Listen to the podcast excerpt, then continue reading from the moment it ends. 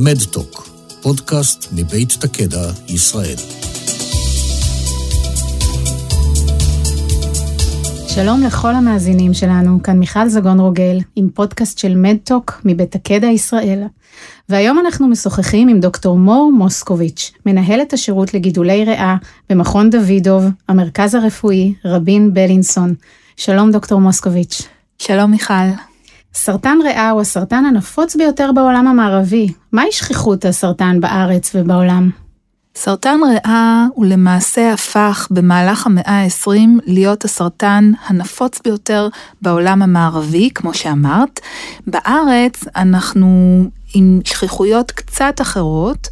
אה, הסרטן הנפוץ ביותר בארץ הוא שד בנשים ופרוסטטה בגברים, ובמקום השני סרטן מערכת העיכול, אבל סרטן הריאה ניצב במקום השלישי בשכיחותו, והוא במקום הראשון בשכיחותו בגברים ערבים, כנראה בקורלציה לשיעורי העישון באוכלוסייה. והזכרת את העישון, אני מבינה שיש הרבה סוגים של גידולים בסרטן ריאה ותתי גידולים, וחלקם קשורים לעישון, חלקם לא קשורים לעישון. נשמח להבין, ראשית, מהו סרטן ריאה, ואילו גידולים עיקריים יש בריאה או בבית החזה. למעשה גידולי בית החזה אה, מתחלקים לגידולים שנמצאים בתוך הריאה, סרטן ריאה פרופר, שאלו קבוצת הגידולים הנפוצה ביותר, ולגידולים יחסית נדירים בבית החזה, כמו למשל טימומה, שנוצרת מבלוטת הטימוס, מזוטליומה, שזה סרטן שנוצר בקרום הריאה, קשור בדרך כלל לחשיפה לאסבסט, וסרקומות שיכולות להופיע בשרירים, ברקמת חיבור, אה, בעצמות של בית החזה, זה מיעוט קטן של גידולי בית החזה. רוב גידולי בית החזה מתרכזים למעשה בריאות. לא תמיד סרטן הריאות היה כל כך נפוץ. בתחילת המאה ה-20 הוא היה סרטן מאוד נדיר ונכתבו אה, תיאורי מקרה, case reports, על מטופלים שנראו בהם גידולי ריאה, פוסט מורטום. זאת הבחנה שכמעט לא הייתה אה, בנמצא. אה, עם העלייה בשכיחות העישון במהלך המאה ה-20, קודם בגברים ובהמשך גם בנשים, שיעורי סרטן הריאה התחילו לעלות. גידולי הריאה נקשרים ב-80% מהמטופלים לעישון, אבל ב-20% מהמטופלים סרטן הריאה לא קשור לעישון, למטופלים אין רקע של עישון, ולפעמים בקבוצה הזאת אנחנו מוצאים סיבה אחרת, סיבה גנטית לא תורשתית שעוברת מההורים, אלא גנטית. הכוונה גן שהשתבש במהלך החיים, לא כזה שנולדים איתו, והוא הגורם להתפתחות סרטן הריאה בקבוצה הקטנה הזאת של המטופלים. זאת אומרת ש, שגם מי שלא עישן מעולם יכול לחלות בסרטן ריאה, מחלה שהרבה פעמים מלווה בסטיגמה. אה, המון אנשים שאומרים שיש להם סרטן ריאה זו בדרך כלל השאלה הראשונה שעולה, אז אנחנו מבינים שגם מישהו שלא עישן עלול לחלות. אה, הסברת את גורמי הסיכון שיש לסרטן ריאה. עד כמה חשוב לאבחן מוקדם, אם בכלל אפשר לאבחן מוקדם סרטן ריאה? מה, מה התסמינים? זו שאלה נהדרת, האם אפשר לאבחן מוקדם את סרטן הריאה? סרטן הריאה הוא סרטן שבדרך כלל מתגלה מאוחר. למה? כי בריאה עצמה אין עצבים שגורמים לכאב, ולכן גוש בריאה לא יכאב. והריאות הם איבר פנימי, בניגוד לשד למשל, שאפשר למשש בו גוש, בריאות אי אפשר לגעת ואי אפשר למשש גוש. ולכן ברוב המקרים אנחנו מגלים את סרטן הריאה כשהוא כבר גדול יחסית. כלומר, כ-50% מהמטופלים מתגלים עם מחלה שהיא מחלה גרורתית, וכ-70%, כלומר רוב המטופלים מתגלים עם מחלה לפחות מתקדמת מקומית או גרורתית, מה שהופך את הטיפול להרבה יותר מורכב. אז אנחנו כאן באמת להאיר איזה זרקור למי שמאזין לנו, אם יש איזה תסמין ש, שלא כדאי להתעלם ממנו, שאולי הוא אפילו נמצא שם מאוד מאוד ברקע, אבל הוא חשוב. התסמינים של סרטן ריאה הם תסמינים בעיקר נשימתיים. היום אנחנו שומעים הרבה על תסמינים נשימתיים עם הקורונה, אבל התסמינים של סרטן ריאה הם תסמינים שהם כרוניים והם מתקדמים בהדרגה, למשל שיעול או קוצר נשימה או כאב בחזה. ואנחנו אמורים להרגיש את זה גם כשאנחנו אה, יושבים על כיסא, או רק כשאנחנו עולים במדרגות, או עושים איזו פעילות גופנית מואצת. אז זהו, זאת, זאת בדיוק השאלה וזאת בדיוק גם הבעיה.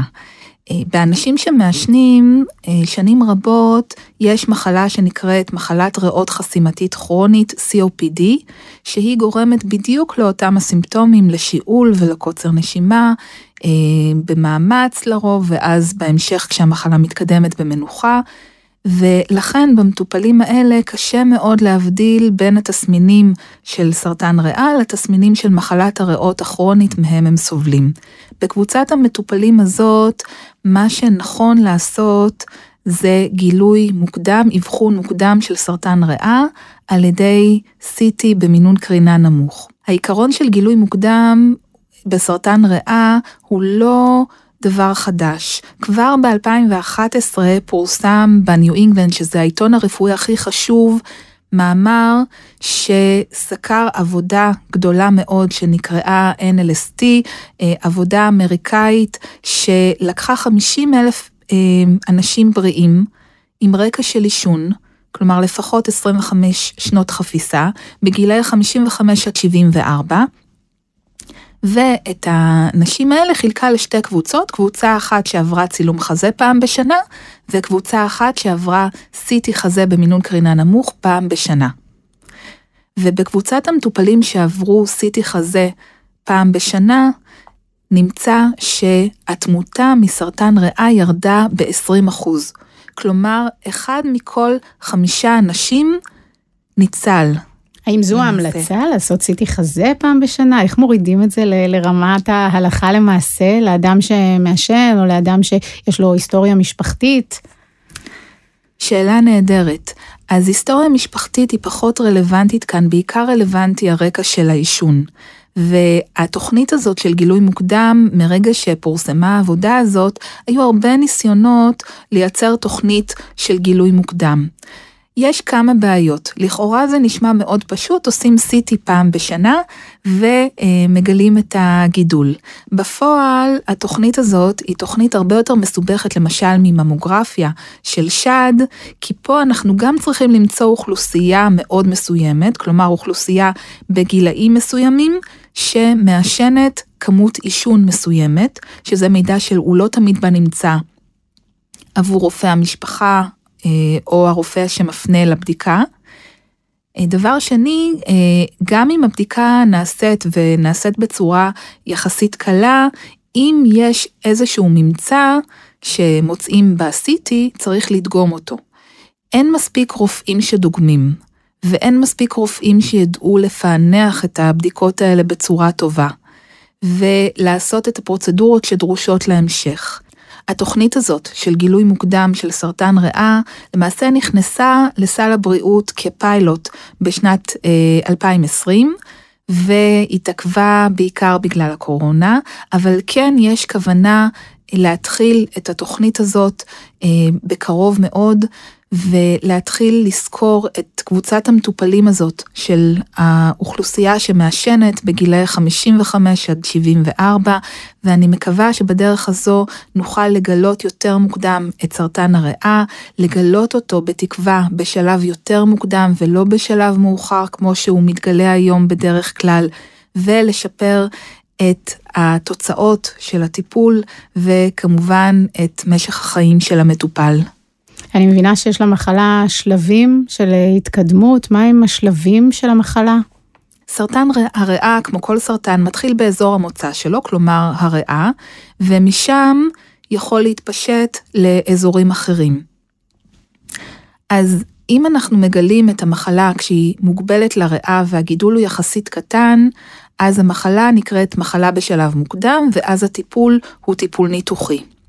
אם המחלה עברה הלאה, לתחנה הראשונה שלה, שזה בדרך כלל בלוטות לימפה שנמצאות בשער הריאה או במיצר, אז הטיפול הוא כבר אה, מורכב יותר ודורש כמה שיטות טיפול, בתלות באיפה נמצאות הבלוטות ומה הגודל שלהם.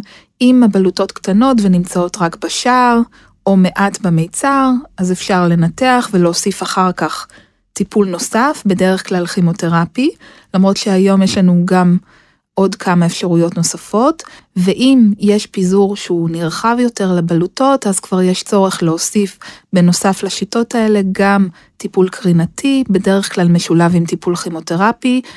אם אפשר לעשות ניתוח מנתחים, ואם לא, אז נותנים טיפול אימונותרפי כטיפול משלים. ומה שאת מתארת עכשיו הוא שונה בין אה, אותם אוכלוסיית ה-80 אחוז שחלו עקב עישון לעומת ה-20 אחוז של המוטציות השונות שהתפתחו? בשלבים המוקדמים הטיפול במטופל פחות תלוי במוטציות שנמצאות ויותר בשיטות הגדולות והמוכחות לטיפול, כלומר אם אפשר לנתח, אנחנו תמיד ננתח, ואם יש צורך בטיפול כימותרפי, גם אם יש מוטציה, היא לצערי לא פותרת את המטופל מטיפול כימותרפי. אשמח אה, דוקטור מוסקוביץ' אם תוכלי לפרט לנו את מסע המטופל, ש- שנדע ונכיר לפני מה עומד המטופל ובני משפחתו. כשאנחנו מאבחנים אה, נגע ריאתי, בין אם זה נגע שאובחן בגילוי מוקדם ובין אם זה אה, נגע שהתגלה במהלך בירור של סימפטומים כמו שיעול או קוצר נשימה, יש כמה שלבים בדרך עד שאנחנו מגיעים לאבחון הסופי שמאפשר לנו לבנות תוכנית טיפול. אז אנחנו מניחים שהמטופל עבר איזושהי בדיקת הדמיה, אם זה צילום חזה ואם זה CT לרוב, ואנחנו צריכים להתקדם איתו לבדיקה כלל גופית שנקראת PET-CT, זה בעצם CT של כל הגוף, שמשולב עם הזרקה של חומר רדיואקטיבי שמאפשר לנו גם הדמיה פונקציונלית, כלומר היכולת לראות את הפעילות של מה שאנחנו רואים. אם נגע פעיל, אה, הוא ייצבע בבדיקה הזאת. אה, נגעים שהם סרטניים הם בדרך כלל נגעים פעילים והבדיקה הזאת עוזרת לנו למקם את המחלה בגוף. בנוסף אנחנו רוצים לעשות גם הדמיה של המוח, בדרך כלל עם MRI מוח. וביופסיה. הביופסיה יכולה להתבצע בכמה שיטות, היא מאוד תלויה במיקום של הגידול. אנחנו תמיד בוחרים את הדרך הפשוטה ביותר והפחות פולשנית ככל שניתן לבצע ביופסיה, בצורה, בצור, בצורה הבטוחה ביותר האפשרית, אה, אבל כן זו פרוצדורה שהיא אה, פולשנית בדרך כלל. הביופסיה הזאת עוברת למכון הפתולוגי ששם הוא מאפיין את גידולי הריאה השונים. הפתולוג נותן לנו תשובה שעוזרת לנו לכוון את הטיפול. הוא נותן לנו תשובה האם מדובר בגידול ריאתי מסוג תאים קטנים או תאים לא קטנים. הנפוץ מביניהם הוא תאים לא קטנים, Non-Small Cell Lung Cancer, שמהווה 85% מגידולי הריאה. לעומת תאים קטנים, Small Cell Lung Cancer, שמהווה 15% מגידולי הריאה. בתוך non-small cell אנחנו מחלקים את התאים לאדנוקרצינומה וסקואמוסל קרצינומה, שני סוגים שיש להם משמעות מבחינת הטיפול שאנחנו נבחר אחר כך. בהמשך, במחלה שהיא יותר מתקדמת, אנחנו נרצה לבדוק גם את הפרופיל הגנטי שאנחנו עושים היום, בעצם נותן לנו מידע לגבי כ-500 גנים, כשלמעשה אנחנו יודעים לזהות מוטציות מסוימות בכשמונה או תשעה גנים, ולטפל באופן מכוון במוטציות הספציפיות האלה. בשאר הגנים אנחנו לא יודעים איך לטפל, אבל הם נותנים לנו איזשהו מידע כללי לגבי הגידול עצמו, עומס המוטציות שיש בו, ואיך הוא נראה ומתנהג, ועוזרים לנו לכוון את הטיפול, אם זה טיפול מכוון מטרה, כלומר טיפול ביולוגי שאנחנו נותנים בכדורים, או שזה אימונותרפיה, טיפול שעובד על מערכת החיסון ומאפשר למערכת החיסון לפעול ביתר. שתי קבוצות הטיפולים האלה, הטיפול מכוון המטרה והאימונותרפיה, הן בעצם קבוצות חדשות של טיפולים שפותחו בשנים האחרונות, בנוסף לטיפול הקיים בכימותרפיה, ונותנים לנו ארגז כלים טוב יותר כדי לטפל ולהאריך את חיי המטופל. את הזכרת את הבדיקות המולקולריות, איך ולמי נעשות הבדיקות המולקולריות להתאמת הטיפול האונקולוגי? איך בוחרים את המטופל שמתאים בדיוק לסוג זה של בדיקות? כדי לבחור למי לעשות בדיקות מולקולריות, אנחנו צריכים לראות את ההיסטולוגיה, את התשובה הפתולוגית של הגידול שאנחנו משיגים בביופסיה. יש סוגי סרטן ריאה שכן יתאים לעשות להם ברור מולקולרי ויש סוגים שלא. לסרטן ריאה מסוג תאים לא קטנים, Non-Small Cell Lung Cancer, אנחנו עושים את הבירור המולקולרי לכל המטופלים עם מחלה מתקדמת מקומית או גרורתית.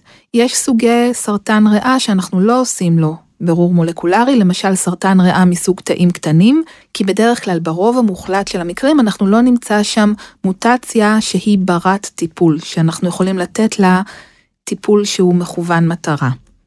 ב-non-small cell, בסרטן ריאה מסוג תאים לא קטנים, non-small cell lung cancer, אנחנו יכולים בכ-20% מהמטופלים למצוא מוטציה שהיא ברת טיפול, כלומר אנחנו יכולים לתת לה טיפול מכוון מטרה שיכול להינתן לרוב בכדורים או דרך הווריד, והטיפול הזה בדרך כלל מאריך את חיי המטופל. כמומחית בתחום אה, סרטן ריאה, אני מניחה שאת רואה שנים ארוכות את ההתפתחות של הטיפולים ואת השינוי, וודאי אדם שהתבשר שהוא חולה לפני 15 שנה, קיבל אה, טיפולים שונים לגמרי מאלה שלפני 10 ולפני 5, כל הזמן את רואה את השינוי, והטיפולים אני מניחה גם נהיים אפקטיביים יותר, אבל מה קורה כאשר הטיפול לא עוזר? מה אז? לאן ממשיכים מפה? הטיפולים האונקולוגיים במחלה שהיא מחלה מתקדמת, גרורתית, הם לרוב לא טיפולים מרפאים, אבל הם טיפולים שיכולים להאריך את החיים. כלומר, לכל טיפול שאנחנו נותנים, אנחנו יודעים שיש ממוצע זמנים שבו הוא פועל, ובהמשך הטיפול יכול להפסיק ולפעול. במצב הזה יש כמה אפשרויות שאנחנו יכולים לעשות, זה מאוד תלוי בפרופיל המולקולרי של המטופל, האם יש איזושהי מוטציה, האם יש סיכוי שהמוטציה הזאת תשתנה, כלומר, במטופלים שמטופלים בטיפול מכוון מטרה, אנחנו יכולים לבדוק האם קיים עוד טיפול מכוון מטרה, האם קיימת איזושהי מוטציית עמידות שתאפשר לנו טיפול מכוון מטרה אחר. אבל בכל מקרה, יש מה לעשות. כלומר, גם אם אנחנו מציעים בהמשך טיפול כימותרפי, גם לטיפול הכימותרפי הבא יש סיכוי כן אה, לשפר או לייצב את המצב, ואם המטופל מעוניין בטיפול ומרגיש טוב, מספיק כדי לקבל את הטיפול, אנחנו יכולים להציע לו טיפול נוסף או מחקר קליני. יש בארץ מחקר קליני מאוד מתקדם עם יחידות של מחקר שפזורות במכונים האונקולוגיים בארץ, שיכולות להציע טיפול מחקרי ממחקרים גדולים בפאזה שלישית ועד מחקרים בפאזה ראשונה, שיכולים להציע למטופל עוד אופציה טיפולית שיכולה, יש לה סיכוי להאריך את חייו. דוקטור מוסקוביץ', תודה רבה על התקווה שאת מעוררת כאן לכל מטופל שמאזין לך. תמיד יש מוצא ותמיד יש עוד דרך ותמיד יש עוד אבן שלא הפכנו ויש לאן ללכת. מה המסר הכי חשוב מבחינתך בנושא סרטן ריאה? המסר החשוב מבחינתי, אה, קודם כל, גילוי מוקדם. הגילוי המוקדם יכול להציל חיים, ובקרוב ייכנסו תוכניות לגילוי מוקדם לאוכלוסייה שמעשנת, ואני מקווה שהם יראו את אותם נתונים של אה, הפחתת תמותה והפחתה אה, בסרטן ריאות מתקדם, ואני חושבת שזאת התוכנית שיכולה באמת אה, לשנות ולשפר את, אה, את חיי המטופלים ולהציל אותם. אה, זה מסר ראשון, ומסר שני הוא מסר של תקווה. גם במחלה גרורתית מתקדמת, שאנחנו אומרים שאנחנו לא יכולים לרפא אותה, עדיין אנחנו יכולים לטפל בה, להציע מגוון של טיפולים ולהעריך את חיי המטופל ולשמור על איכות החיים שלו. דוקטור מוסקוביץ', אני מאוד מאוד מודה לך על המסרים החשובים שהעברת לנו על היום, ותודה רבה על מה שאת עושה עבור המטופלים. תודה רבה. תודה.